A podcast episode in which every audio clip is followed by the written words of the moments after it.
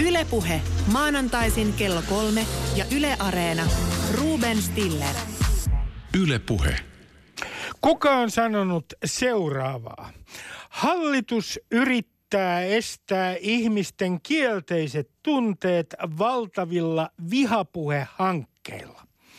Aivan perussuomalaisten eduskuntaryhmän puheenjohtaja Leena Meri, joka on sitä mieltä, että oikeusministeriön Against Hate-projekti esimerkiksi estää nyt kaikilta teiltä teidän tunteittenne ilmaisemisen. Hän on myös sitä mieltä, että tuomareille järjestetään koulutusta vihapuheesta, vaikka vihapuhetermiä ei ole Suomen lainsäädännössä, ja tämä on tietysti väärin. Tuomarille ei saisi opettaa vihapuheesta yhtään mitään. Arvasitteko, mikä on aihe? Kyllä, aiheena on tänään vihapuhe ja erityisesti vihapuheen ja sosiaalisen median välinen suhde. Ja täällä keskustelemassa ovat Minna Holopainen, S T T vastaava päätoimittaja. Tervetuloa. Kiitoksia, hyvää iltapäivää. Hyvää iltapäivää. Ja Jarkko Tontti on oikeustieteen tohtori ja kirjailija. Tervetuloa. Kiitos ja hyvää iltapäivää.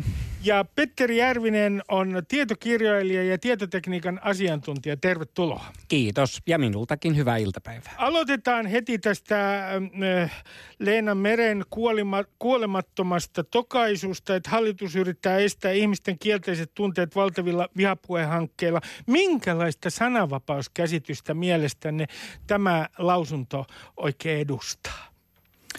No... Arvoisa kansanedustajahan on siinä oikeassa, että Suomen laissa eikä missään muussakaan lainsäädännössä minun tietääkseni mitenkään määritellä käsitettä vihapuhe. Ja se on, se on epämääräinen ja siinä suhteessa myöskin niin kuin ongelmallinen käsite, että se tuntuu tarkoittavan eri ihmisille hyvin niin kuin eri asioita. Että tämän myönnän hänen olevan oikeassa, mutta mielestäni hän kyllä käsitti vähän väärin, että tässä ei ole kyllä kyse, jos oikein ymmärrän, mistään tuomarikoulutuksesta, vaan vähemmänkin tällaista kansanvalistuksesta, joka toki oikeusministeriölle sallittakoon, että tuomareita ei tässä ilmeisesti kuitenkaan olla ohjailemassa. Mutta tässä on hyvin mielenkiintoinen piirre, joka oikeastaan on, koko ajan leijuu tämän nykyisen sananvapauskeskustelun ikään kuin piilotekstinä. Ja se on se, että tunteita pitää saada äh, ilmaista äh, ikään kuin vapaasti. Toisin sanoen äh, sananvapaus on tunteiden vapautta. Tämähän on, tämähän on ihan, äh, sanoisinko, aivan syvältä tämä ajatus, Minna. No, tunteista puhuminen on varmaan sinällään hyväksi, mutta se on eri asia, että miten rumasti niistä on pakko kaikille tunteiden kohteille puhua. Että en usko, että meidän kenenkään sananvapaus vielä menee siitä, jos meidän pitää puhua toisillemme täällä suhteellisen asiallisesti. Jos alkaa harmittaa nyt jonkun teistä kommentti, niin koitan hillitä itseäni. Niin, ei kai meitä kukaan estä tuntemasta eikä ajattelemasta mitään. Se, se ei edes olisi sananvapausasia. Se, mihin sananvapaus liittyy, on kai se, että miten näistä tunteista sanotaan. Ja mulla itsellään on semmoinen käsitys ja ohjenuora, että kyllä Suomessa saa sanoa melkein mistä vaan. Ei kiellettyjä aiheita ei juurikaan ole, ellei sitten joku lakimäärää, esimerkiksi vaitiolovelvollisuutta. Mutta sananvapauden kannalta oleellista on se, miten sanotaan. Ja siinä on iso ero. Otetaan ihan tähän alkuun toinen oikeastaan käytännön esimerkki tästä keskustelusta. Cesar Sayoc, hän lähetti kirjepommeja Obamalle, Sorokselle, Hillary Clintonille ja niin edelleen. Ja hän esitti näitä uhkauksia Twitterissä. Hänet oli ilmiantanut Twitterissä Rochelle Rich-niminen äh, ihminen, äh, mutta Twitter ei reagoinut tähän yhtään mitenkään, kun hän oli jo aikoja sitten äh, rea- äh, reagoinut näihin Cesar Sayocin esittämiin uhkauksiin. Hän oli siis, Sayoc oli esittänyt siellä ihan, ihan selviä uhkauksia. Äh, mikä nyt... Mikä johtopäätös, mä kysyn Petteri sulta vaikka ekaksi, mikä johtopäätös tästä täytyy tehdä? Twitter ei reagoinut mitenkään ja nyt jälkikäteen se on sitten pyytänyt anteeksi, niin kuin nämä aina tekee. Facebook pyytää koko ajan anteeksi ja Twitter pyytää koko ajan anteeksi. Koko ajan kuuluu vaan sori, sori, sori. Mutta niinhän netissä kuuluu muutenkin ja somessa kaikki pyytää anteeksi nykyään varmuuden vuoksi, koska kaikki loukkaantuu ja kaikki on pahoillaan koko ajan. Nyt täytyy ymmärtää, miten sosiaalinen media on ainakin tähän asti toiminut, mikä sen, sen bisnesmalli on ollut. Ja se on se, että mahdollisimman nopeaa kasvua, mahdollisimman paljon käyttäjiä, koska ne ei maksa mitään, ne käyttäjät. palvelu on ilmainen, niin silloin koko liiketoimintakonsepti perustuu nopeaan kasvuun. Ja Facebookin ja Twitterin ja muiden somejättien kannalta on ihan yksi hailee, mitä ne käyttäjät siellä tekee, kunhan ne vaan viettää mahdollisimman paljon aikaa. Ja tähän on kaikki nämä, nämä kasvut ja, ja osakekurssit rakennettu. No nyt on sitten tullut niin kuin viimeisen puolentoista vuoden aikana iso, iso muutos. Nyt on nähty, että tämä somejättien valta ja kontrolli, joka niillä on, sillä voi olla ihan Yhdysvaltojen ei pelkästään sananvapaudelle, vaan kansalliselle turvallisuudelle vaikutus. Ja nyt on sitten tullut näitä, näitä erilaisia haluja rajoittaa ja asettaa yhtiöitä vastuuseen siitä. Mutta tällaiset, kun on, kun on kymmeniä miljoonia käyttäjiä ja siellä joku käyttäjä sanoo, että toi käyttäjä uhkaa toista, niin ei, ei Twitterillä ole mitään mahdollisuutta käydä niitä kaikkia käyttäjiä läpi ja reagoida jokaiseen ilmoitukseen. Tällaiset palautekanavat, ilmiannan muut, tämmöiset muut toiminnot, ne on pelkkää silmänlumetta loppujen lopuksi. Palataan niihin kohta, Petteri, olkaa hyvä. Niin, no mä, mä suhtaudun suorannettuna aina hyvin epäluuloisesti sen tapaseen keskusteluun, vaikka nyt sitten rikollisuudesta tai tässä tapauksessa niin kuin vakavasta terroristisesta rikollisuudesta, että nostetaan yksittäinen tapaus niin kuin pöydälle ja sitten kehystetään se niin, että eikös tämäkin nyt tue tätä meidän kaikkien jo tässä vuosia hokemaa vihapuheasiaa. Katsokaa kuten nyt. Äsken juuri tein. Niin, kuten ne rakkaat journalistit usein on tapana, että yksittäistapauksella niin kuin todistellaan yleinen väite. Ja se on kyllä niin kuin pahimmillaan todella harhaanjohtavaa, että jos me vähän etäännytään ja katsotaan Yhdysvallojen niin kuin historiaa muutama kymmenenkin vuoksi taaksepäin, kauan ennen kuin kukaan osasi, niin kuin, ennen kuin Zuckerberg oli syntynytkään jo, niin siellä oli poliittista väkivaltaa. Senaattoreita yritettiin murhata ja murhattiin, presidenttejä on yritetty murhata ja murhattiin. Nyt on todella niin kuin vakavaa, vakavaa terroristista rikollisuutta. Ja sitä tuntuu olevan ihan riittävästi silloinkin jo ennen, ennen sosiaalista mediaa. Että mä en vaan niin kuin osta tätä argumenttia, että meillä olisi tässä yksinomaan niin kuin nyt sosiaalinen media tai netti yleensä syynä. Tämä on, Jarkko, mielenkiintoinen pointti. Siis toisin sanoen, sinun mielestäsi tässä keskustelussa niin on myös kyse huonosta historiantajusta.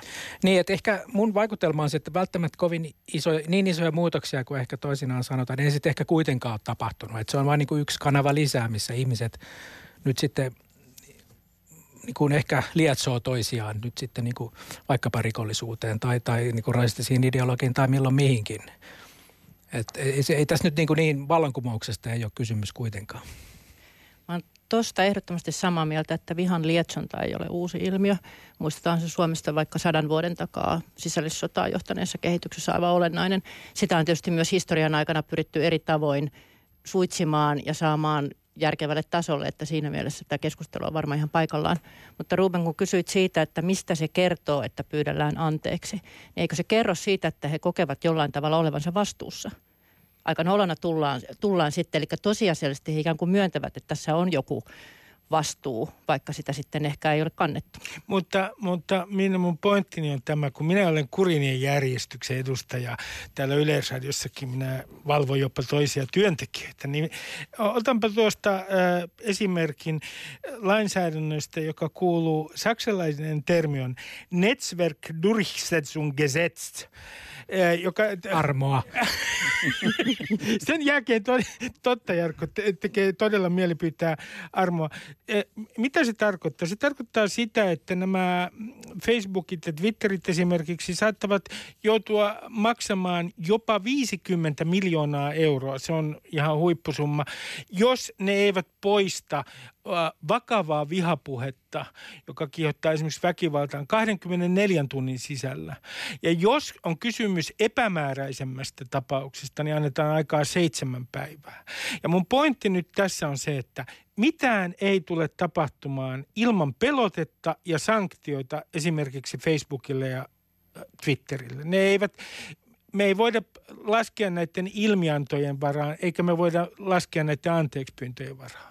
Se on ihan totta, ja meillähän on tästä muitakin esimerkkejä. G D P R, henkilötietolaki, joka tuli toukokuussa voimaan, uhkaa niin kuin kymmenien miljoonien sakoilla näitä samoja yhtiöitä. Voidaan puhua jopa miljardista, ja se on saanut esimerkiksi Facebookin todella muuttamaan niin kuin tietosuojakäytäntöjä. Sitten meillä on tuore esimerkki viime kesältä, jolloin tuli E U hyväksy uuden tekijänoikeuslain, joka sitten taas velvoittaa Facebookia poistamaan tekijänoikeudella suojatun aineiston ja mahdollisesti maksamaan vielä linkkiveroa sitten medioille. Tämä on aika jännää, että meillä on tekijänoikeuden suhteen paljon tiukemmat sanktiot ja kontrollit kuin mitä on vaikka kiiho, kansanryhmää kiihottamisen tai, tai jonkun vihapuheen.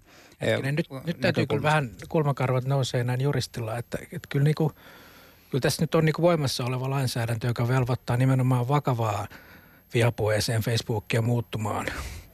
Ja kyllä ne sanktiot nyt on aika paljon kovemmat kuin mitä mä oon kuullut tässä vielä kesken olevassa tekijänoikeusdirektiivissä. Et nyt, nyt juristin täytyy esittää tässä niinku vastalause, objection your honor. Joo, direktiivi on kuitenkin E U-laajuinen ja tässä oli vain nämä Saksan... Se ei ole edes valmis vielä. Ei. Mutta, mutta, mutta palatakseni Rubenin hyvään kysymykseen, niin on tietenkin selvää, että jos niinku massiivisen kokoisia suuryrityksiä yritetään ohjaa lainsäädännöllä, niin totta kai sen... Niin kuin rangaistuksen pitää olla semmoinen, että siinä syntyy se pelotevaikutus, se on totta. Ja on myös yhtä lailla totta, että kun ryhdytään niin kuin päättämään yhteiskunnassa, mikä, mikä on se sananvapauden sallittu, kielletty raja, niin se pitää olla demokraattisesti valitut niin kuin poliitikot ja päättäjät, jotka sen tekee, eikä, eikä Mark Zuckerberg siellä niin kuin työhuoneessaan ja hänen tiiminsä. Et siinä mielessä ollaan niin kuin ainakin periaatteessa oikealla linjalla, että, että meillä pitää yhteiskuntana olla oikeus Niin, kuin, niin merkittävää toimijaa kuin nyt sitten isot sosiaalisen median firmat, niin antaa heille niin kuin lainsäädännöllä ohjeita, miten, miten tässä maailmassa niin kuin käyttäydytään. No Minna, mä kysyn sinulta, kun sullahan on julkaisijan kaikki rasitteet, siis juridiset seuraamukset. Jos S T T tekee jotain, ää, esimerkiksi vihapropagandaa, niin sinä jäisit heti kiinni. Mutta nämä eivät jää, koska ne eivät ole julkaisijoita, Facebook ja Twitter esimerkiksi. Pitäisikö meidän nyt alkaa tulevaisuudessa kohdella niitä niin, että ne ovat julkaisijoita ja niillä on julkaisijoiden vastuu, samanlainen kuin lehdillä esimerkiksi tai ää, muilla muilla virallisilla toimijoilla, siis uutistoimistoilla? Tästähän on viime aikoina lisääntyvästi keskusteltu, koska tosiasiallisesti nämä asiat, että kuten sanoin, että he pyytävät anteeksi sitä, mitä ovat tehneet, tai että he palkkaavat suuren määrän ihmisiä käymään läpi edes osaa niistä ilmoituksista, tai että he korjaavat algoritmia niin, että mitä se nostaa siellä, että se vaikuttaa siihen. He tosiasiallisesti tekevät jo sellaisia muutoksia, joilla he pyrkivät muuttamaan sitä sisältöä, eli he ovat ikään kuin liukuvasti vähän sitä ottaneet. Ja varmaan siihen olisi hyvä hakea ratkaisua. Tällainen, että näillä suurilla alustayhtiöillä, jotka ovat täysin globaaleja, niin olisi eri vastuut kaikissa eri kansallisvaltioissa, jotka säätää omia lakejaan, niin sehän ei tunnu hirveän kestävältä ratkaisulta, koska sitten jos ei muuta, niin niitä voi kiertää, että missä maassa se on julkaistu. Meille perinteiselle medialle ne vastuut ovat syntyneet historian aikana, jolloin media toimii yleensä yhden maan tai kielialueen sisällä. Niin siinä kontekstissa. Nyt me ollaan ihan eri maailmassa ja varmaan ne ratkaisuja on hyvä olla vähintään sitten Euroopan laajuisia tai mielellään niin, että, että jopa niin kuin muutkin pääsisivät. Mä sanon tässä välissä vielä kerron, ketkä ovat vieraana. Petteri Järvinen on tietotekniikan asiantuntija, Jarkko Tontti on kirjailija ja oikeustieteen tohtori ja Minna Holopainen on, joka puhui juuri äsken tässä, on, on S T T vastaava päätoimittaja. Mä kysyn teiltä myös tämän saman kysymyksen, että mitä, mitä jos me tekisimme niin, että, että Facebookilla ja Twitterillä olisi julkaisijan velvollisuudet, siis samanlaiset juridiset velvollisuudet kuin lehdillä esimerkiksi, esimerkiksi Helsingin Sanomilla tai Yleisradiolla. Niin, nämä sosiaalisen median palvelut, näähän on vähän väliinputoajia tai harmaalla alueella, että ne, ne ei ole perinteisiä medioita, mutta ei ne myöskään ole niin kuin vessanseinä, johon ohikulkijat kirjoittaa jotain ja jolla ei olisi mitään merkitystä. Ne on siinä puolivälissä. Ja nyt kun Facebookin toimintaa vaikka katsotaan, miten se eroaa jostain mediasta, no lähinnä sen takia, että sillä ei ole omaa sisältötuotantoa.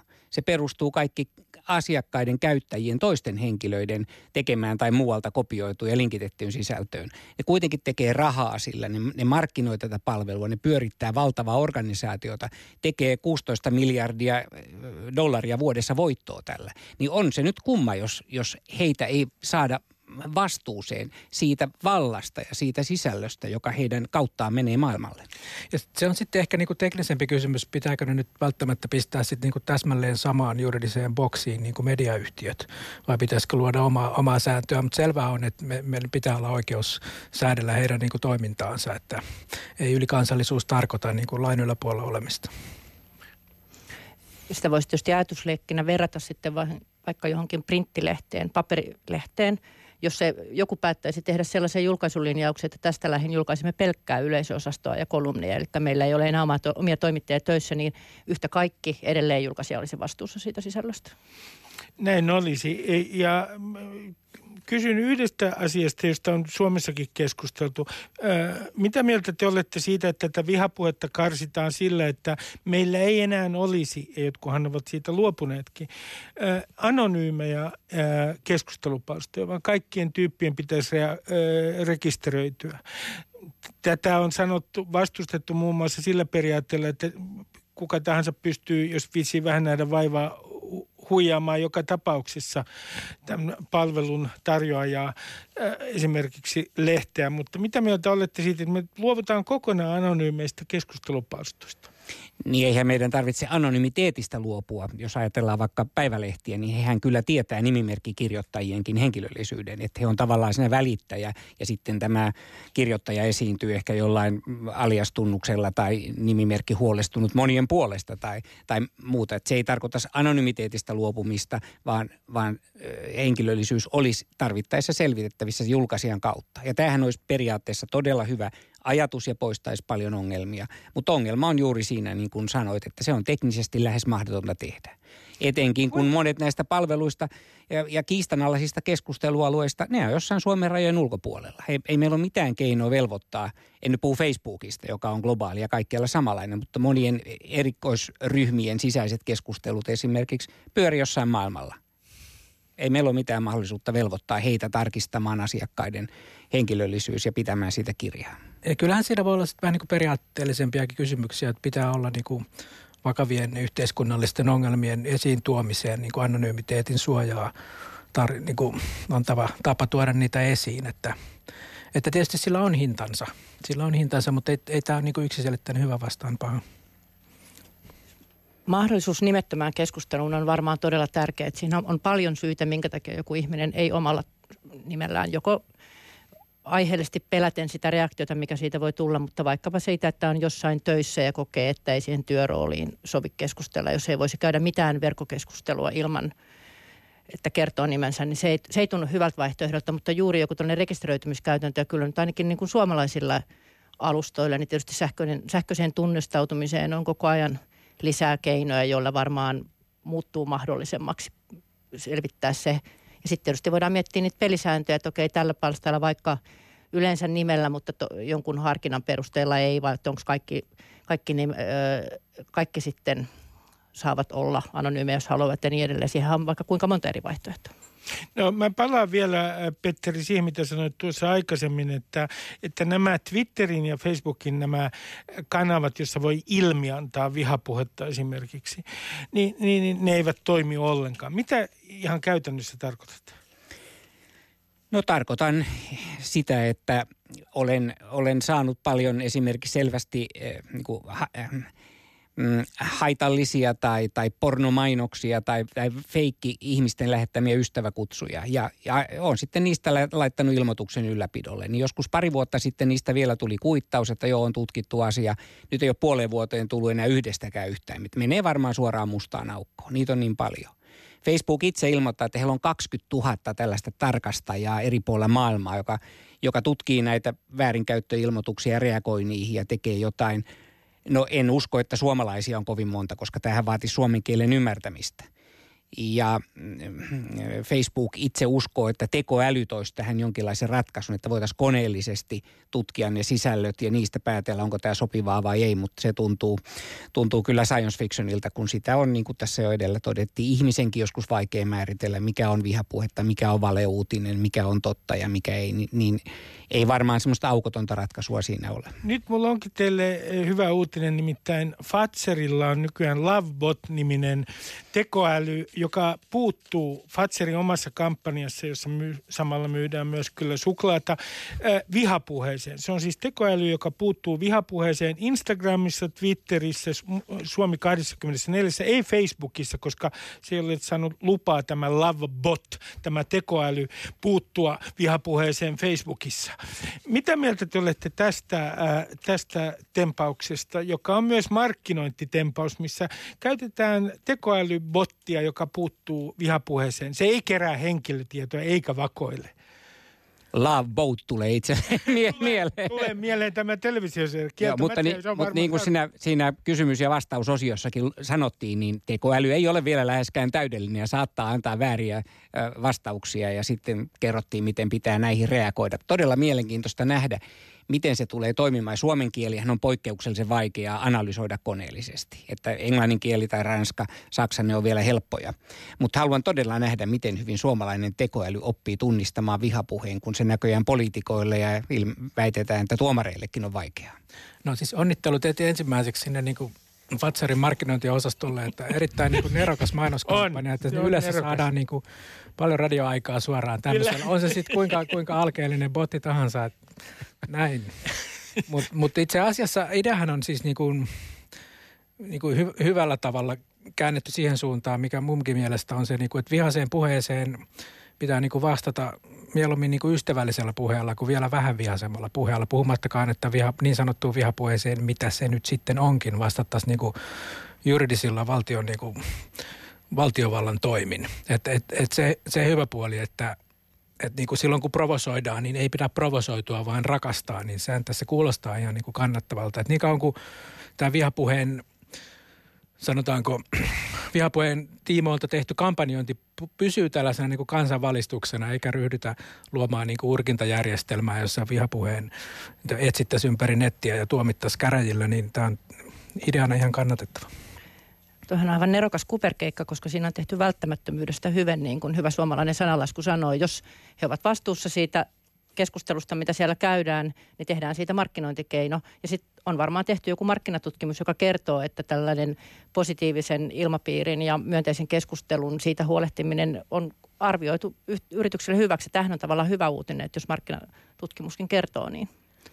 No mä, mä palaan rangaistusten koventamiseen, kun mä, en tämän, ää, mä olen tämmöinen inhorealisti, en ollenkaan lovebot-ihmisiä, niin, niin otetaan kiihotuskansaryhmää vastaan, jos Jarkko korjaa mua, jos mä oon väärässä, että maksimi, ma, maksimituomio on kaksi vuotta, se saattaa olla myös ehdollista oikein vakavassa tapauksessa, mutta usein tulee sakkorangaistus kiihotuksesta kansaryhmää vastaan.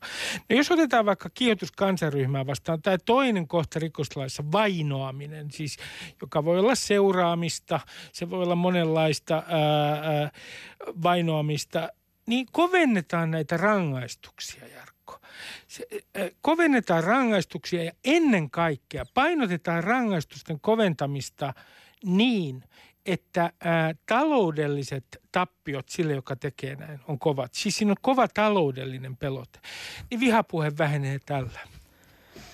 No rohkenen, rohkenen kyllä, kyllä olla nyt eri mieltä Rubenin Ole hyvä. Kanssa.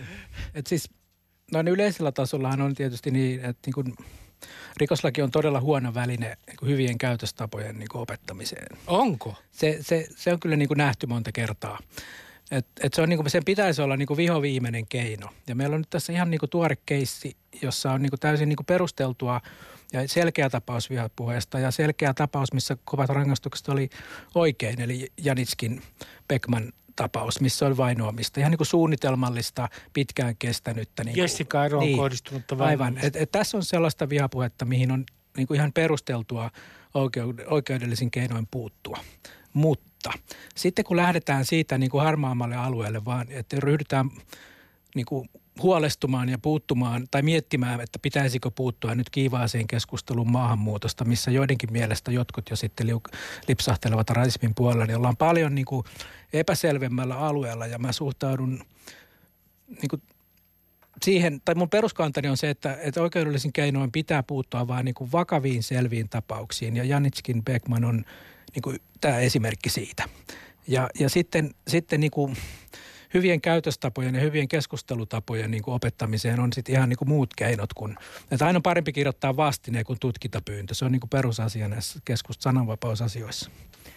Mä uskoisin, että ei siihen välttämättä rangaistuksia mitenkään tarvitse lähteä koventamaan. Olennaistahan on se viesti, että niitä nyt jo olemassa olevia rikoslain pykäliä noudatetaan ja että niitä aletaan tutkia ja ne menee syyteharkintaan ja sitten tietysti se oikeusprosessi siinä oikeusprosessissa arvioidaan sitten, että täyttyykö se, mutta kyllä varmaan esimerkiksi toimittajille niin tämä Jessikka Aron tapaus on ollut tärkeä, koska sitä rajaahan on vähän haettu, että mitä kaikkea toimittajan pitää sietää työnsä vuoksi. Ja se on selvää, että toimittajan työ on julkista, kritiikkiä täytyy sietää. Varmasti myös henkilönä voidaan arvioida, mutta se on eri asia kuin panettelu ja vihanlietsonta ja mustamaalaaminen ja asiaan kuulumattomien yksityiselämän tietojen esiin kaivaminen ja kaikki tällainen. Ja nyt jos palataan ihan tähän lähetyksen alkuun, niin olit esiin tämän, että mitä nyt oikeusministeriö rajoittaa, niin jos on epäselvää, että mikä on vihapuhetta, jos on epäselvää, mikä on kriittistä keskustelua, mikä on panettelua, mikä on vihanlietsontaa, niin eiköhän me juuri silloin tarvita keskustelua siitä, että ilman sitä keskustelua se yhteinen käsitys yhteiskunnassa ei varmaan mitenkään voisi syntyä. On, on mutta, mutta ne, mikä tässä, tässä on ollut kyllä muutakin kuin keskustelua, että on sieltä täältä on kuullut näitä Rubenin ehkä kuinka tosissaan tai ei siteeraamia niin kuin vaatimuksia rangaistusten koventamisesta. Siitä mä en vaan niin kuin, varsinkaan siitä näkökulmasta, että on kansainvälisen sananvapausjärjestön niin kuin luottamustoimessa, missä on niin kuin globaalin tilanteen, missä se on niin kuin aika lailla tai niin kuin tyystin erilainen kuin Suomessa. Että globaalisti suurimpia sananvapausongelmia on yhä esimerkiksi niin kuin kovat kunnianloukkaustuomiot journalisteille ja kansalaisille, jotka rohkenee niin kuin kritisoida julkisesti hallitusta. Ja tämä on niin kuin tämmöinen niin kuin todellisuus täällä niin kuin meidän lintukoidon ulkopuolella. Me, me eletään vähän tämmöisessä, niin kuin, vähän niin kuin tämä, ulkopuolta katsoen tämä meidän sananvapauskeskustelu, jossa toistuvasti jo usean vuosien ajan oikeastaan puhuttuvaa vihapuheesta on aika niin kuin kummallista oikeasti. Eli tämä on sun mielestä vähän harhasta. Tässä ei niin kuin nähdä no, laajin Suomen ulkopuolella. No tässä on niin kuin, ja älkää rakkaat toimittajat loukkaantukaa, mutta oli semmoinen niin kuin vanha ilmaisu, että toimittajista semmoisena niin kuin sopulilaumana, joka lähtee juoksemaan yhteen suuntaan. Ja nyt se suunta on mun mielestä ollut, että vihapuhe, vihapuhe, vihapuhe. Ja sitä on niin kuin refleksinomaisesti toisteltu nyt aina, kun on puhuttu sananvapaudesta. Et eikö niin kuin mitään muuta kulmaa ole sananvapautta? Eikö me pitäisi miettiä, että miten me voitaisiin niin kuin vahvistaa sananvapautta? Että pitäisikö vaikka jumalanpilkkarikos poistaa? Pitäisikö meidän lieventää kunnianloukkausrikoksia ja pistää paukkuja sinne myönteisiin kampanjoihin sen sijaan? Petteri, mitä sinä sanot rangaistusten koventamisesta? Mä puutun, puutun tuohon, kun sanoit niistä taloudellista sanktioista. Tämä M V-lehden tapaushan on erikoinen ja poikkeava, koska siinä oli kyse organisoidusta toiminnasta, jolla jopa, jopa pyöritettiin rahaa. Mutta nämä vihaisimmat puhujat on mun käsittääkseni kyllä yleensä elämässä muutenkin jo kärsineitä ihmisiä. He on tavallaan saanut rangaistuksensa ja heillä ei ole mitään pelkoa mistään taloudellista sanktioista. Eivät he pysty ikinä niitä maksamaan ja mm. heillä on paljon muita ongelmia, joten unohdetaan nyt ainakin ne sakot ja ne taloudelliset pelotteet, ne ei tähän ryhmään auta. Mä en usko, että kukaan kokee ongelmaksi sitä, että tulee yksittäistä palautetta joltakulta vaikka miten tuohtuneita ja tunteiden ilmaisuun menevää, että eihän se, ei se ole se keskusteluaihe, vaan nimenomaan tämmöinen systemaattinen, jatkuva, organisoitu vihan lietsonta tai musta maalaaminen tai panettelu, joka kyllä sitten vaikutuksiltaan henkinen väkivalta on ihan yhtä tehokasta kuin fyysinen väkivalta sitten loppujen lopuksi, kun se ylittää sen kynnyksen. Niin. Tämä vain sen takia, että puhutaan, että niin. puhutaan nyt samoista asioista. Jos me mietitään, kuinka paljon näitä todella vakavia tapauksia sitten on, niin ehkä sitten kuitenkin, niitä on kuitenkin aika vähän verrattuna, kuinka paljon tästä ilmiöstä ehkä on julkista huolta. Ja välillä, välillä tuntuu, että niinku semmoista panikinomaistakin reaktiota, että vihapuhetta nähdään siellä sun täällä. Ja tähän, tähän liittyen mun vaan niinku... Jos sallitte nyt vähän niin kuin pidemmän pohjustuksen, niin mitä mä nyt niin kuin seurannut esimerkiksi suomalaisen niin kuin sananvapauskulttuurin niin kuin historiaa muutaman viime vuosikymmenen ajan, niin siellä niin kuin toistuu aina, aina tietyin väliajoin tulee semmoinen niin kuin vähän semmoinen ylireagointi, vähän se niin kuin paniikkireaktio jostain uudesta ilmiöstä. Ja jossain, jotain sellaista on myös nyt myös tapahtumissa. Et kuka, kuka esimerkiksi muistaa vielä viisikymmentäluvulla, kun Suomeen ensimmäistä kertaa tuli laajaan levitykseen sarjakuvat. Meillä tuli niinku semmoinen niinku suuri kansallinen huoli, joka ylitti puolueen rajat, että kuinka niinku väkivaltaista kulttuuria ja elämäntapaa ja nuorisoa turmelevaa aineistoa leviää nyt aivan holtittomasti. Ja se johti eduskuntaassa keskusteluun, se johti äänestyksiin, se johti niin kuin komiteoihin, jolla perustettiin ihan, vaadittiin ihan tosissaan niin kuin erityisen tiukkaa ennakkosensuuria sarjakuville. Ja nyt kun niitä lukee vuosikymmenen jälkeen, ne vaikuttaa niin kuin lähinnä hyvin hassunkuorisilta ne huolet. Ja ehkä jotain samanlaista on tapahtumassa nyt. Ja jotkut ehkä muistaa, Petteri ainakin, kahdeksankymmentäluvun videoväkivaltakeskustelut. Täsmälleen sama ilmiö. Uusi tekniikka tuokin ihmisille mahdollisuuden katsella elokuvia kodeissaan. Niin kuin eliitti taas huolestuu, että kansa menee nyt taas pilalle, kun se saa aivan niin kuin... Niin kuin Kari Keravalta katsoo Schwarzeneggerin elokuvia siellä V H S:ltä kotoaan. Ja eikös hän heti lähde mukiloitsemaan toisia ihmisiä kadulla? Aivan välttämättä. Ja videopelit ja... Niin, ja nyt on vähän sama, että... Moraalista hysteriaa ja paniikkia. Niin, niin, niin kuin, että, että Paavo Punavuoresta näkee nyt Facebookissa kiukkusta maahanmuuttokeskustelua, niin kyllä se nyt varmaan ihan saman tien lähtee sitten tonne mukiloitsemaan taas kansalaisia kadulle. Eikös niin? Että tässä on nyt taas tämmöinen, vähän tällainen asetelma, että eliitti, eliitti ylhäältä katsoo ja huolestuu kansan turmeltumisesta. Että rauhoittukaa, älkää peljätkö ihmiset. Tunnistan hyvin tämän, että uusiin ilmiöihin liittyy aina sen tyyppistä, se on, se on niin kuin inhimillistä, se ei liity pelkästään mediaan eikä mihinkään me ihmiset ollaan sellaisia, että me kauhistellaan uusia ongelmia ja eletään vanhojen ongelmien kanssa sujuvasti, pätee moneen asiaan. Sitten tietysti niin kuin internettiin liittyy omia ilmiöitään se vaikkapa, että, että puhutaan nyt niin karsiasta asiasta kuin vaikka kouluampumisesta, niin tällaiset ihmiset, joilla on, on niin kuin tällaisia sairaita fantasioita, heidän on hirveän paljon helpompi löytää ne vertaisryhmät ja vahvistaa sitä. Sama liittyy tietysti varmasti myös johonkin maahanmuuttokeskusteluun, että kyllä se on myös omanlaisensa ilmiö.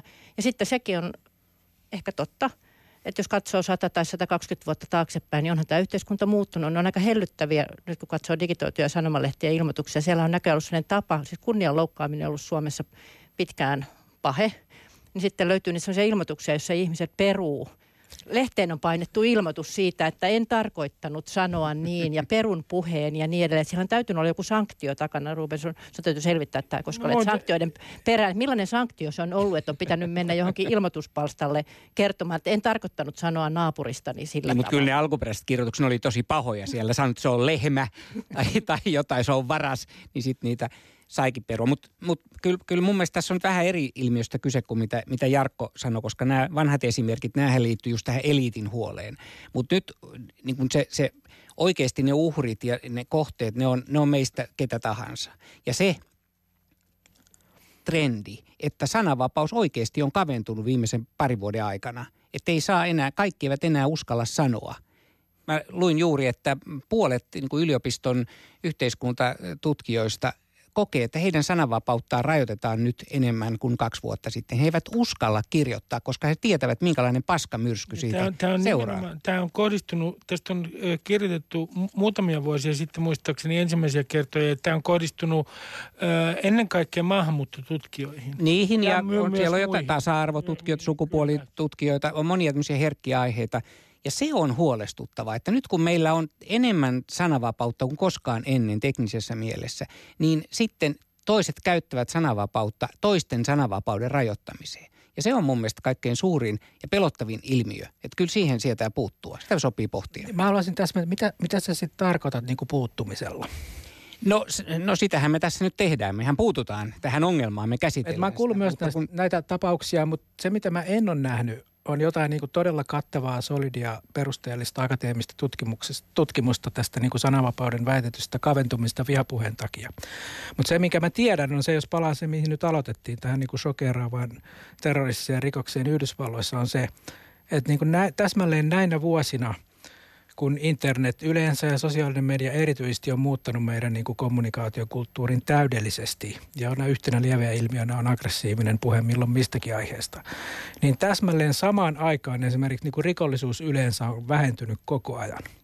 Viimeisin poliisin rikostilastot syyskuussa julkistettiin, niin edelliseen vuoteen verrattuna väkivaltarikollisuus vähentynyt neljä prosenttia. Jos katsotaan pidempiä aikasarjoja, aivan, aivan itsestään selvää on, että että niinä vuosina, jolloin meillä ei ollut tietoakaan internetistä ja netin kiivaista keskusteluista, se niin kuin oikea todellisuus ulkona oli paljon vaarallisempi ja väkivaltaisempi kuin se on nyt.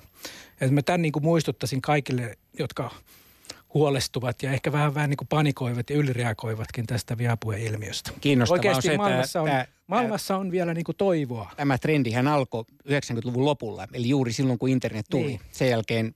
perinteinen rikollisuus kääntyi laskuun ja sitä nyt tutkijat sitten miettii, mistä se johtuu. Onko yhtenä syynä se, että tällaiset aktiivisessa iässä olevat nuoret esimerkiksi viettävät nykyään enemmän aikaa pelikoneilla ja siellä somessa niin, haukkumassa niin muita kuin potkimassa ohikulkijoita? Toivottavasti.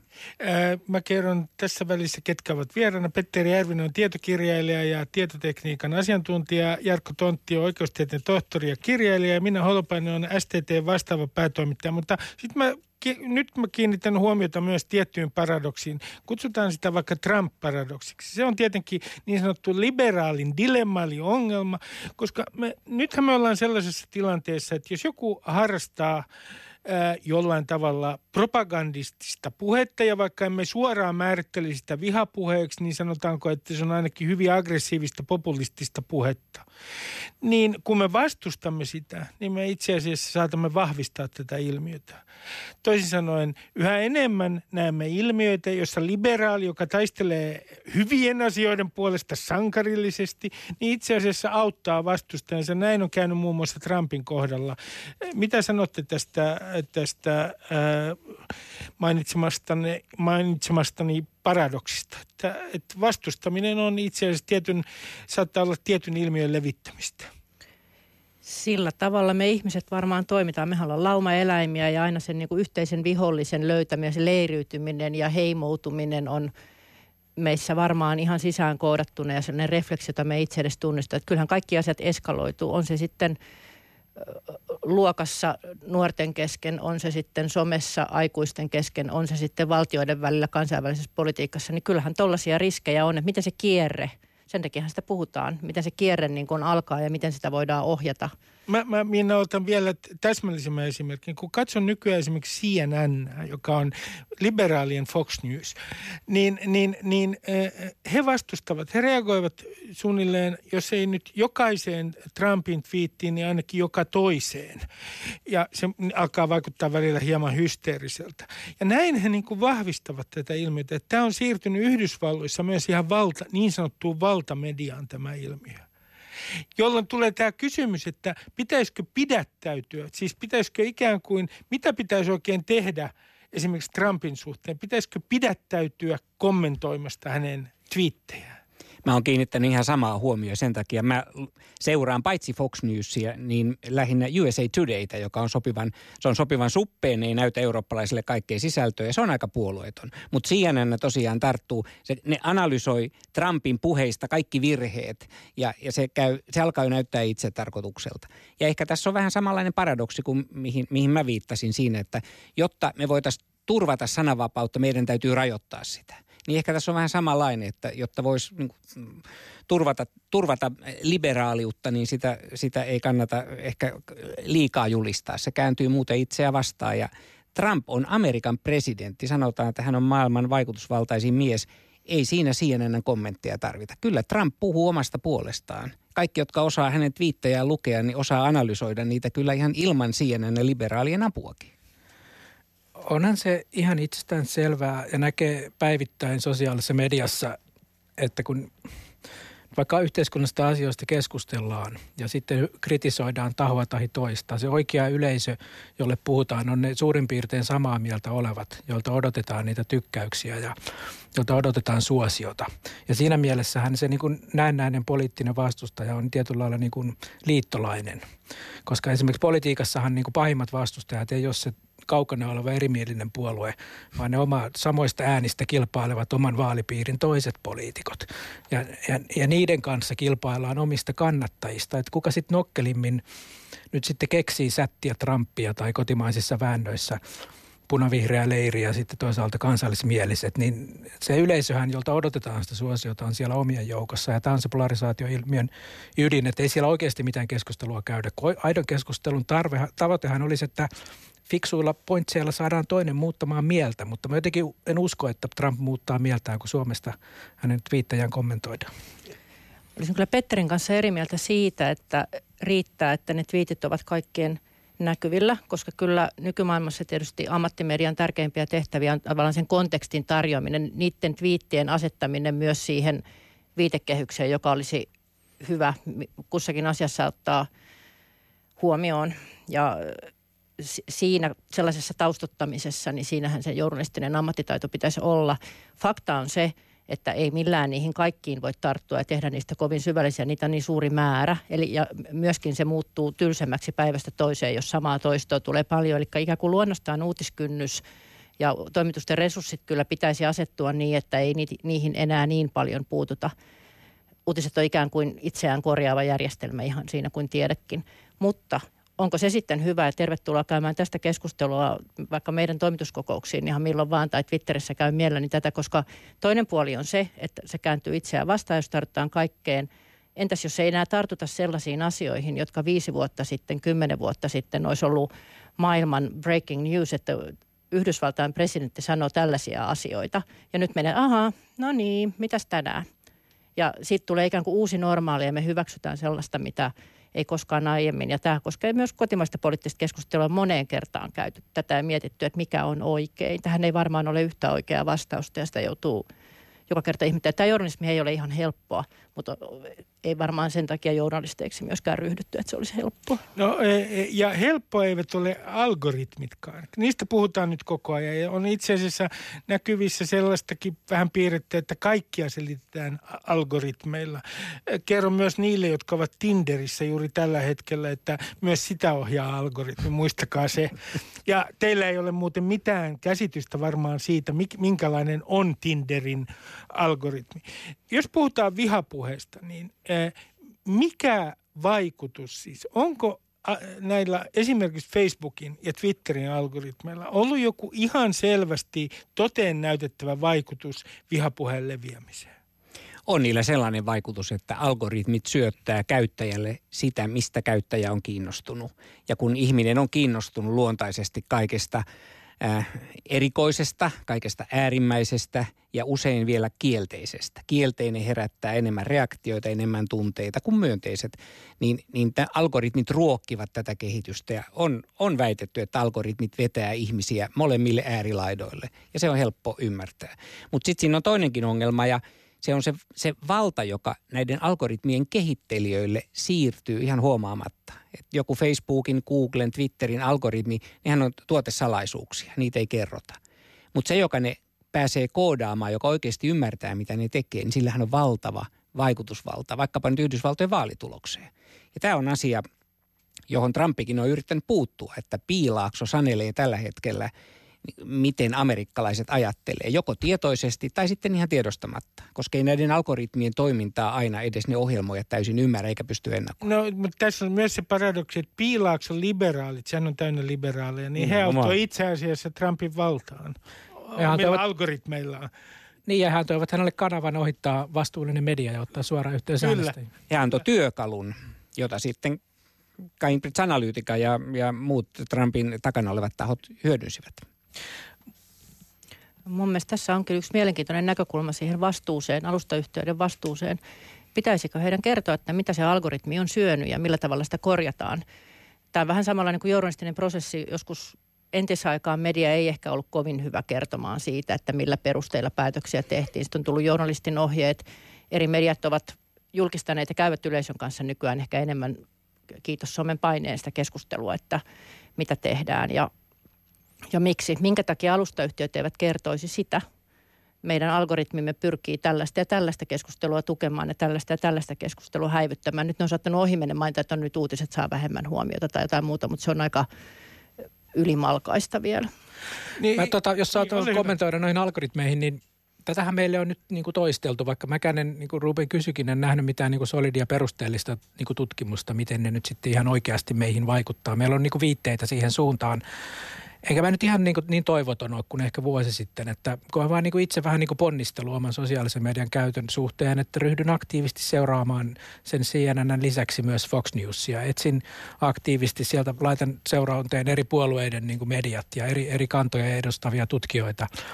Niin ei se nyt niin mahdotonta mun kokemuksen mukaan selättää sitä algoritmia, tai sitten se on niin ovela, että mua tässä todellakin vedätetään, mutta, mutta kyllä se niin kuin riittää, että pyrit aktiivisesti seuraamaan eri mieltä olevia ihmisiä sosiaalisessa mediassa, että sieltä tulee erilaisiakin näkemyksiä esiin. Niin, tämä on mielenkiintoinen pointti, Jarkko, koska joskus kun puhutaan algoritmeista, niin alkaa tuntua siltä, että ihmiset on ikään kuin algoritmin Pavlovin koiria. Ei se voi olla näin yksinkertaista. Niin, ja panee kaiken algoritmin syyksi, että kyllähän ihminen itse viime kädessä päättää, mitä hän klikkaa. Että algoritmi ei itsessään ole paha. Se vaan toteuttaa sen, mitä ihminen haluaa. Ja algoritmi on vähän kuin peili näissä sometapauksissa. Algoritmi peilaa meitä ja silloin, jos se kuva näyttää vinolta, niin ei se ole algoritmin vika, vaan kyllä ihan meidän oma. Petteri, mä kysyn sinulta yhden esimerkin ja mulla on väitetty, että mä, mä jälleen kerran äh, näen harhoja, mutta kun olen katsonut, mitä YouTube minulle äh, ehdottaa, niin, niin tein sen virheen, että olin kiinnostunut vaan kuulemaan, mitä Jordan Peterson, hän joka on äh, hyvin kiisteltu hahmo, joka kävi tässä sunnuntaina Suomessakin, oikein ajattelee. Ja sen jälkeen mulle tulee mitä hulluinta materiaalia YouTuben suosittelemana, jolla mä kysyn sulta, täsmällinen kysymys on tämä, että onks nyt, voimmeko me sanoa, että ää, nämä algoritmit suosivat konspiraatioteorioita, siis salaliittoteorioita? Ilman muuta ne suosii, koska se on juuri se, joka meitä kiinnostaa. Ei meitä se tavallinen uutinen kiinnosta, sitä on ylitarjonta, sori vaan, Minna ja muut. Me, me saadaan niitä tylsiä uutisia joka lähteestä, mutta heti kun siellä on jotain kiinnostavaa, on se sitten vaikka nine eleven was inside job tai joku GuAnon, tai u- uusin teoria tai Pizzagate-teoria, sehän meitä kiinnostaa ja siihen algoritmi heti tarttuu. Jes, nyt löytyy jotain, josta tämä on kiinnostunut, syötetään tätä lisää. Siinä se vaara on. Me, nyt mä kysyn tämmöisen henkilökohtaisen kysymyksen, koska viime kertassahan meillä on yksilöinä, meillä on kyky tehdä moraalisia valintoja. En nyt itsestäni mene takuuseen, mutta teistä menee. Eh, niin, niin kun te kohtaatte rasistista puhetta tai ihan suoraa vihapuhetta ää, somessa tai netissä muutoin, niin mitkä teidän omat keinonne ovat? Miten te kohtaatte nämä tyypit, jos, varsinkin jos he käy teidän kimppuunne henkilökohtaisesti? Some on käynyt todella vähän mun kimppuun. Mä en tiedä, onko sitä epäviisistä sanoa. Pitäisi nyt koputtaa puuta tai jotain, että se jatkossakin Twitter olisi yhtä ystävällinen kuin se mulle pääosin on ollut. Mutta silloin harvakseltaan, kun tulee sellaisia kommentoja, jotka käyttää asiantunta kieltä, yleensä se on ollut jotain, kyllä he puhuvat jostain muusta kuin minusta suoraan, niin silloin mä alkuun huomautan, että mä toivon, että mun feedissä ei tällä lailla puhuta, tai että nyt jos jatkat tätä, niin joudun sitten hiljentämään sinut, koska en oikeastaan jaksaisi. Ja se aika moneen kyllä tepsii, että me hyvin harvoin on joutunut blokkaamaan tai hiljentämään ketään. Mutta mä en ole ihan selvillä siitä, että minkä takia Twitter on ollut mulle noin kohtalaisen maltillinen ja asiallinen, koska monethan nykyään sanoo lähteneensä pois Twitteristä, koska siitä on tullut niin ilkeä. Mutta sulla ei ole tätä kokemusta. No ei, se ei, ei. Mä en ole ihan varma siitä, mutta ehkä se, ehkä se auttaa, että on itsellä jonkun verran ikää jo edustaa tällaista aika varmaankin neutraaliksi koettua uutisvälinettä. Toivon, ettei me olla pelkästään tylsiä, Petteri. Me yritetään tehdä merkittävästä kiinnostavaa, koska se on uutismedian tärkein tehtävä, mutta että S T T on, siis uutistoimiston perinne on tietysti semmoinen kohtalaisen maltillinen. Mä en osaa sanoa, henkilönähän mä olen kuitenkin siellä somessa enkä S T T:nä, niin ei Twitter ole ollut mulle ilkeä tähän asti ainakaan, ja nyt koputan sitä puuta. Miten Jarkko reagoi? No mulla oli vähän ehkä joskus tämmöinen samanlainen, samanlainen lähtökohta kuin Minnalla. Nykyään mä oon siirtynyt siihen, että mä en blokkaa, mä en oikeastaan yritä olla blokkaamatta ketään. Ja jos tulee niin kuin... Miks, miksi et blokkaa? Koska mä pikemminkin annan heidän niin kuin puhkua sitä vihaansa. Niitä tulee harvakseltaan typeriä alamittaisia ja varmaan jopa niin kuin rikosoikeudellisesti epäilyttäviä kommentteja, mutta mä en vaan reagoi niihin mitenkään. Että antaa heidän niin kuin puhkua sitä tunnetilaansa siellä. Ei se, ei se niin kuin, niin kuin mun, mun niin kuin egoni kestää kyllä tommoset niin kuin kiukuttelijat. En mä, en mä, siitä, mä en pysty ottaa niitä henkilökohtaisesti. Sosiaalinen media on vähän niin kuin villieläin. Jos sä oot Suomen metsässä ja vastaan tulee karhu, tai sä oot savannilla ja vastaan tulee leijona, eikä sulla ole mitään asetta. Mitä, ainoa tapaus, miten sä voit, ainoa, miten sä voit reagoida, on se, että sä leikit kuollutta. Oot ihan hiljaa. Ei kannata yrittää juosta pakoon, ei kannata ryhtyä väittelemään, sanomaan vastaan. Kaikki reaktio, joita tällaiset vihapuhujat ja kiusaajat, kaikki reaktiot, mitä he herättää, he vaan ruokkii sitä, sitä keskustelua lisää ja lisää. Ihan turha mennä heitä ojentamaan tai huomauttamaan tai kommentoimaan millään tavalla. Ainoa keino leikkiä kuollutta ja olla mahdollisimman hiljaa. Mulla itsellä on kuin muutama blokattu tili. Sekin on ihan turha tie, koska niitä, niitä tulee lisää tuhansia. Mä oon samaa mieltä siitä, että trolleja ei kannata ruokkia, eli sellaiseen mm. niin kuin tahalliseen jankkaukseen ei kannata lähteä ja ainakaan ei kannata lähteä eskaloimaan, mistä me äsken tässä puhuttiin niin kuin asettua vastahankaan. Tietysti sitten mietin jo niin kuin oman roolini kannalta, että on kohtuullista vastata ihmisille, jos he esittävät suoria kysymyksiä. Silloin mä oon käyttänyt tätä linjaa, että jos se on alatyylistä, niin sanon, että nyt että voisitko siivota suusi tai että sitten me joudutaan lopettaa tämä keskustelu. Kyllä se, kyllä se Petteri joihinkin te- tepsii myös, että jos sen esittää ystävällisesti ja asiallisesti. Ja sitten mä oon myös ajatellut, että niitä niin kuin omia kantoja journalistin täytyy jonkun verran perustella, eli pysyä siinä faktassa, ei lähteä mihinkään tunteenomaiseen, ei lähteä niin kuin hyökkäämään sen toisen esittämään, vaan perustella omaa kantaansa, mutta että eihän se on, se pitää lopettaa sitä aika lyhyeen. Ilman muuta, jos kyse on siitä, mitä on itse sanonut tai, tai tehnyt, ja varsinkin jos se liittyy ammattiin, totta kai täytyy seistä sanojensa takana. Että sehän olisi sitten kohtuutonta, jos ei millään tavalla reagoi, jos toinen esittää kritiikkiä. Mutta on paljon sellaista, joka ei millään tavalla liity siihen, mitä on tehnyt tai sanonut, joka on täysin asiatonta. Ja siinä ainoa tehokas keino mun nähdäkseni on leikkiä kuollutta. No, minulle tulee aika usein, ja olen tainnut sanoa sen aikaisemminkin näissä ohjelmissa, nostalginen olo niitä aikoja kohtaan, jolloin portinvartija oli vielä portinvartija. Toisin sanoen, Suomessa päätti päätoimittajat siitä, mitä siellä lehdessä tai, tai äh, esimerkiksi S T T:llä on, ja niin te, teillä on vieläkin, mutta päätoimittajien valta on aivan räjähdysmäisesti vähentynyt sosiaalisen median äh, myötä. Ja meidän kaikkien toimittajien valta tässä yhteiskunnassa on vähentynyt. Mitä te sanotte siitä minun nostalgiastani, että itse asiassa tämä yhteiskunta oli parempi ennen sosiaalisen median keksimistä, kun portinvartijat vielä vartioivat sitä, mistä täällä keskustellaan. Niin, siis ei ymmärrän, ole ollenkaan huono ymmärrän systeemi. Ymmärrän niin katkeruutesi valta-aseman heikentymisen näkökulmasta. etkä, etkä, sä, niinku, etkä sä tyystin, ei tämä niinku ihan yksiselitteinen asia ole, mutta jos globaalisti tätä niin niinku katsoo tämän sosiaalisen median, tai internetin yleensä sosiaalisen median erityisesti luomaan ikään kuin mullistusta, niin mä sanoisin, että kuitenkin ollaan niin kuin sen myönteisen puolella. Että globaalissa katsannossa se on antanut äänen valtavan suurelle joukolle ihmisille, joilla ei ollut ennen mitään keinoa ilmaista mielipiteitään. Ja että Suomessa se, jos on ollut kuitenkin niin kuin hyvin niin kuin korkeatasoinen media ja monipuolinen media, niin se, se ei ollut näin selkeä se ero.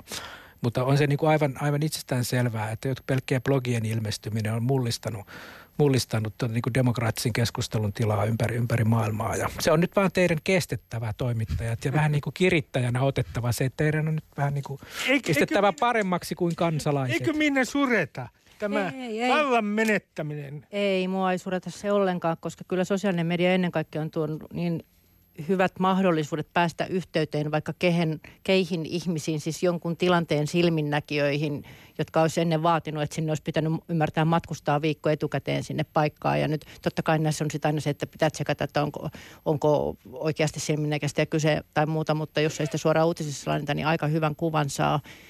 Pääsee suoraan keskustelemaan kollegoiden tai tutkijoiden kanssa ympäri ympäri ämpärin maailman, ja sitten toisekseen meidän mahdollisuus ymmärtää sitä, että mikä ihmisiä kiinnostaa ja miksi on kehittynyt. Eli se on journalismille hyväksi. Me, se pakottaa meidät ymmärtämään, ja mä näen sen vaan positiivisen asian, että miten tärkeä asia esimerkiksi sää on ihmiselle. Perinteisesti, perinteisesti sää. sää.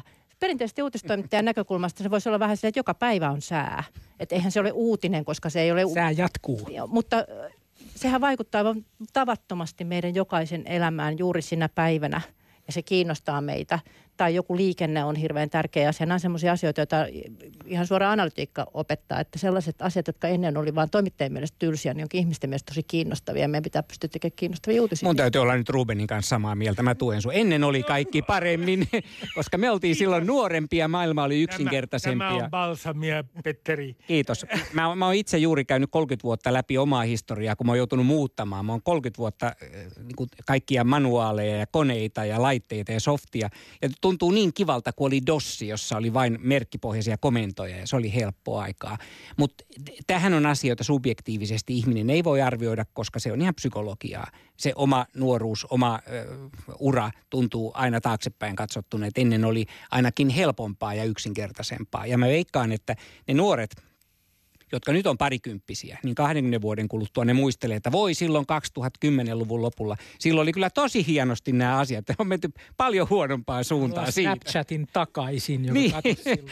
Facebookki meille takaisin. Se kiellettiin ihan suotta vuonna kaksituhattakaksikymmentäviisi ja Twitter pilkottiin vuonna kaksituhattakolmekymmentä. Kyllä ennen oli niin mukavasti. Joten tähän loppuun mä kysynkin teiltä tulevaisuuden ennusteita. Mihin, mihin suuntaan me olemme menossa?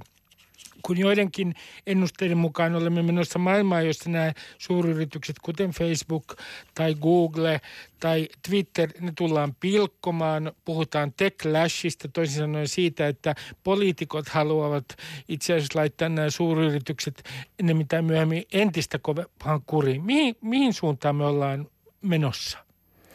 Vuonna kaksituhatta Yhdysvalloissa tehtiin päätös Microsoftin pilkkomisesta. Se piti jakaa kahteen yhtiöön, koska se oli niin, niin valtavan vaikutusvaltainen. Se oli sen ajan Facebook. No mitä Microsoftille kuuluu nyt? Kukaan maallikko ei ole kuullut, Facebook, ei ole kuullut Microsoftista uutista varmaan kymmeneen vuoteen. Toki se on edelleen iso ja merkittävä, mutta se ei näy kansalaisten arjessa samalla tavalla. Eli kehitys on siinä ajanut Microsoftin ohi sen valta-aseman kannalta. Mutta mitä tulee Appleen, Facebookiin ja näihin muihin, Googleen, ne on... Ne on voimakkaampia ja vaikutusvaltaisempia kuin Yhdysvallat itse. En usko, että niitä voidaan lainsäädännöllisillä toimilla pilkkoa. Se ei ole kannattavaa, se ei ole järkevää, se ei toimi käytännössä. Ainoa, joka tulee syrjäyttämään on Facebookin ja Googlen, on vastaava palvelu, josta tulee suositumpi. No mä rohkenen olla tuosta vähän eri mieltä, että, että meillä on aika niin kuin vankka jo yhteisymmärrys, että toimiva markkinatalous edellyttää myös sen, että, että mikään yritys ei saa saada niin kuin määräävää asemaa markkina, niin kuin markkinoilla. Ja nä, tällä perusteellahan on, mistä on lainsäädäntöä niin Yhdysvalloissa kuin Euroopan unionissakin, on jo käyty toimeen. Ja se niin kuin on lupaavaa. Me aloitettiin tämä, Petteri mainitsi tekijänoikeudet, ja nyt on niin kuin huomattu Euroopan unionissa se, että se, se niin kuin ryöstöpolitiikka, mitä nettiyhtiöillä on tekijänoikeuksien suhteen, siihen on valtiovallan julkisin toimin puututtava ja siihen ollaan puuttumassa. Ja tämä on, tämä on niin kuin hyvä merkki demokraattisen päätöksenteon voimasta, joka on sitten loppujen lopuksi kuitenkin myös sen toimivan markkinatalouden edellytys. Ja, ja mä uskon, että näiden yritysten valtaa tullaan rajoittamaan tavalla tai toisella Atlantin molemmin puolin. Mä uskon samalla, että se vastuunkantamisen järjestelmä löytyy, vaikka meistä nyt tuntuu, että just nyt sitä ei löydy, niin pitkällä aikavälillä kuitenkin, koska ainahan tällaiset muutokset tavataan, niin kuin ajatellaan, että nyt pitäisi heti tapahtua, eikä ymmärretä, että sitten pidemmän ajan kuluttua on jo tapahtunut iso muutos. Nämä ongelmat varmaan ratkaisivat, meillä on varmaan jotain uusia ongelmia. Sitten mä kysyn tähän loppuun teiltä, ehkä joudutte vähän kiteyttämään puheenvuoroa, pahoittelen sitä, mutta kun aina tässä keskustelusta vihapuheessa, niin kun aina siellä kummittelee tämä sama väite, että Suomessa on sellainen poliittisesti korrekti salaliitto, joka usein on punavihreä ja mitä nyt milloinkin, joka määrittelee täällä, mistä täällä saa puhua, joka yrittää käyttää valtaa. Mitä te sanotte tästä itse argumentista, että vedotaan siihen, että että täällä on joku poliittisesti korrektia järjestystä ylläpitävä salaliitto? Niin mä sanon saman kuin alussa, että ei ole mitään salaliittoa. Kaikkea saa sanoa, kaikkea saa ajatella. Kyse on siitä, miten sen sanoo. No kai tätä on vähän tutkittu, vaikka tämä tietysti toimittajalla on aina hirveän arka paikka, että mikä on niin kuin toimittajan suosikkipuolueita. Ja kyllä kai siellä on jonkinlaisia epämääräisiä tuloksiakin nyt, saatu nyt aikaan. Nyt sensuroin tuolta puhetta. Ja, ja jatkamatta tästä pidemmälle, niin mä luulen, että yksi harvoja asioita, joista olen perussuomalaisten kanssa samaa mieltä, on se, että media kohtelee heitä aika niin kuin kovin käsin verrattuna muihin puolueisiin. Ja ehkä se on myös tällainen sitä saa mitä tilaa tyyppinen. Että kun rajua politiikkaa tekee, niin sitten toimittajatkin ottaa niin kuin tiukan otteen. Meidän täytyy muistaa kohdella muita puolueita riittävän kovakätisesti myös. Se on tietysti se opetus siitä, mutta ei sitä salaliittoa ei tule. Olen aika paljon julkaisupäätöksiä tehnyt ja tota voin vakuuttaa, että ohjeet niihin eivät ole tulleet yhtään mistään. Ja kyllä vihreitäkin on kohdeltu nyt aika rajusti viimeisen parin viikon aikana, vaikka se on, se on, oikein. Se on toimittajien suosikkipuolue, olen kuullut jostain. Mutta tässä on se, se suuri ongelma, että, että, että kun ää, eri puolilla näillä väittelevillä puoliskolla on ihan eri käsitys siitä, kenellä se hegemonia tässä yhteiskunnassa oikein on. Kenellä se on muuten, sanokaa ihan lyhyesti, teidän mielestänne poliittisesti? Nyt muikenen, muikenen kuin vaari. Se on Tää, niin kuin jyrkkä ehkä on tähän oikea vastaus. Täällä vaietaan. Minä kiitän teitä